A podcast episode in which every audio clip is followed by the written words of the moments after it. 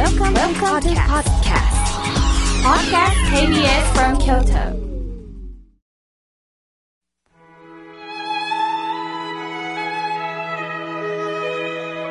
改めまして、僧侶の河村明慶です。今日の法話のテーマは、反発してしまうのはなぜについてお話をいたします。先日、70代の男性からメールをいただきました。30代の娘さんと10年間も音信不通だそうです。理由は、娘さんと母親が大喧嘩をし、母親が二度と帰ってくるなときつい言葉を言ったそうです。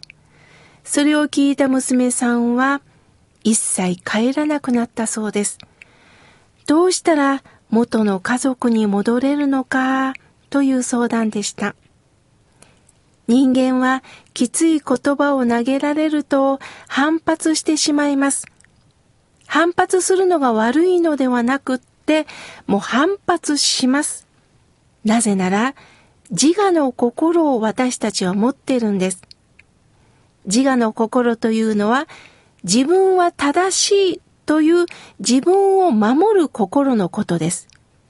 すると、相手にも自我の心があります。お互いが正しいと思っていますから、ぶつかった時にはどうなりますか？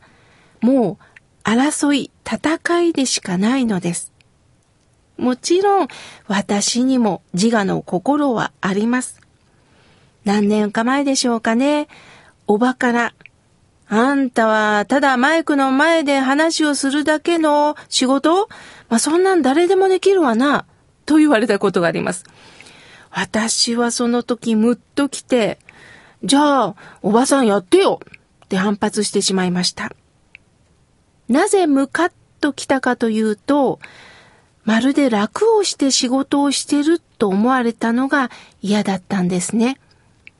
しかし時間が経って冷静に考えてみると、楽に話をしているというのは、私自身も楽しんで、それを楽に柔軟に進めてるという受け止め方もできるんですよね。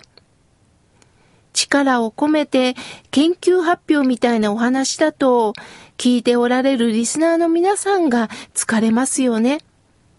お互いが力を抜いた感じで話せる、聞けるのか、このラフな関係がいいんですよね。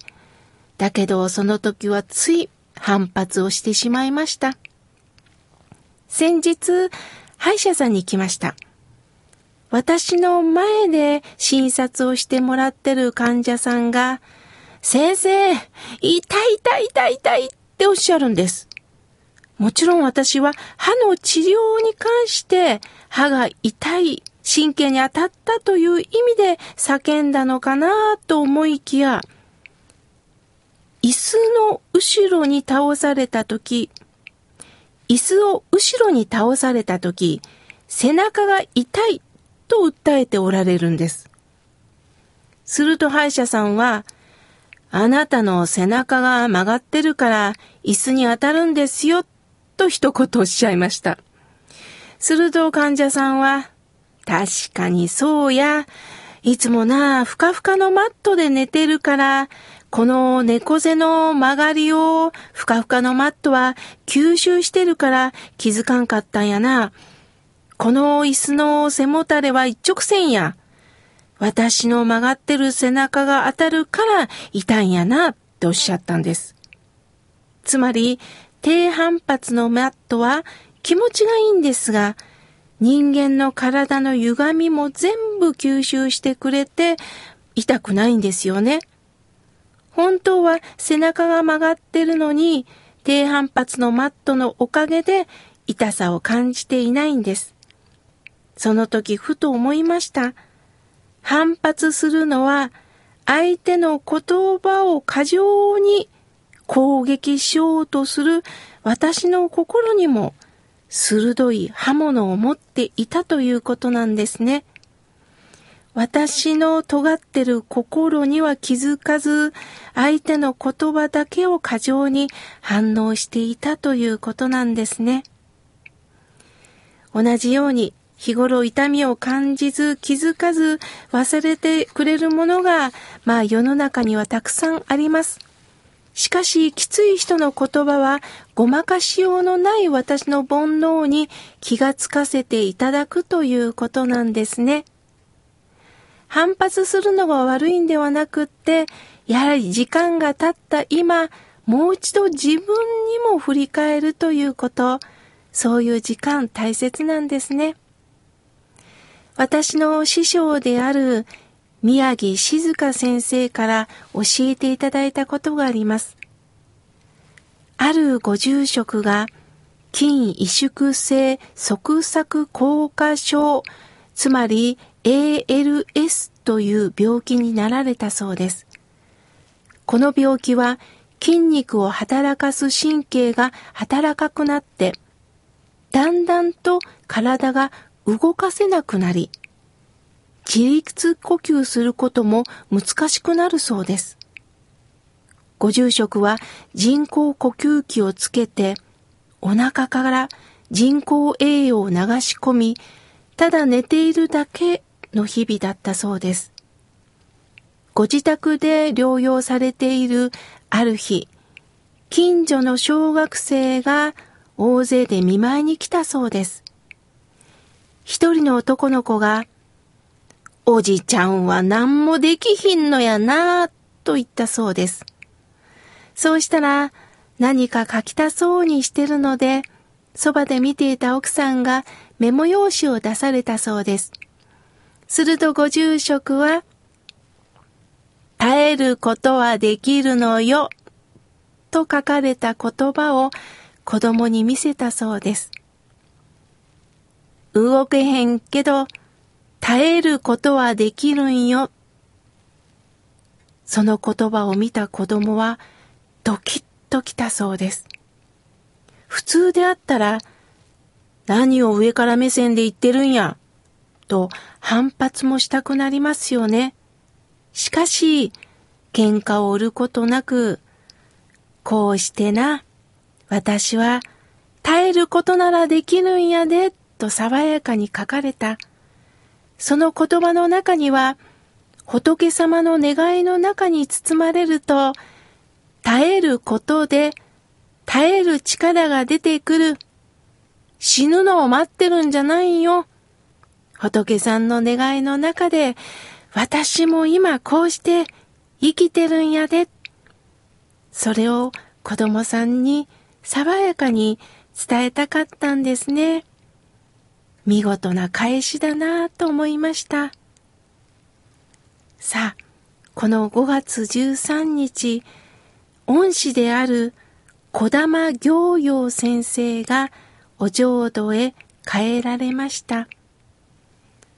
本願を命として生きると常に私たちにおっしゃっていました。本願を命として生きる。これはどういうことでしょう？本願とは本当の本に願うと書いて本願です。それは人間の心を一番によりどころにして生きるんではない。人間の心をよりどころに生きると、そこは自我と自我を出し合う関係でしかない。人間は煩悩を抱えとるからな、という意味です。最後は私の考えが正しい、健康であっての命だと訴えることしかできません。しかし、本願を命として生きるということは、どんな状況であっても、年齢、体力を超えて阿弥陀様の願いの中でお互いに生きて共存し合う仲間なんだということを教えてくださったんです。それは親鸞上人という僧侶が90歳の生涯、いろんなことがあったんですが、堂々と逆境も引き受けて、堂々と生きてこられたんです。私はこの宮城静香先生のお友達であるその僧侶、そしてこの小玉先生、皆さんは親鸞上人のお言葉に出会った方でした。やはり言葉に出会った方っていうのは強いんだなぁと感じました。私たちが反発をするというのは相手がもう敵だと思うからです。だからこの人には負けられないと心から槍を出していくんですが敵ではありません。そうではなくって、伝え方はきついかもしれないけど、だけど、私に興味があるから、私と何か深く交流をしたいから言葉を出す。そこには不器用なくらい相手を傷つける言葉かもしれない。しかしその言葉の奥底にはつながっていたいという願いを持ってるんです。その奥底の心を私たちが発見していきませんか？私のことを教えてくれる仲間だと思って生きていきましょう。どんな人にも必ず出会える言葉があります。その言葉の中身に触れていけるような人でありたいですよね。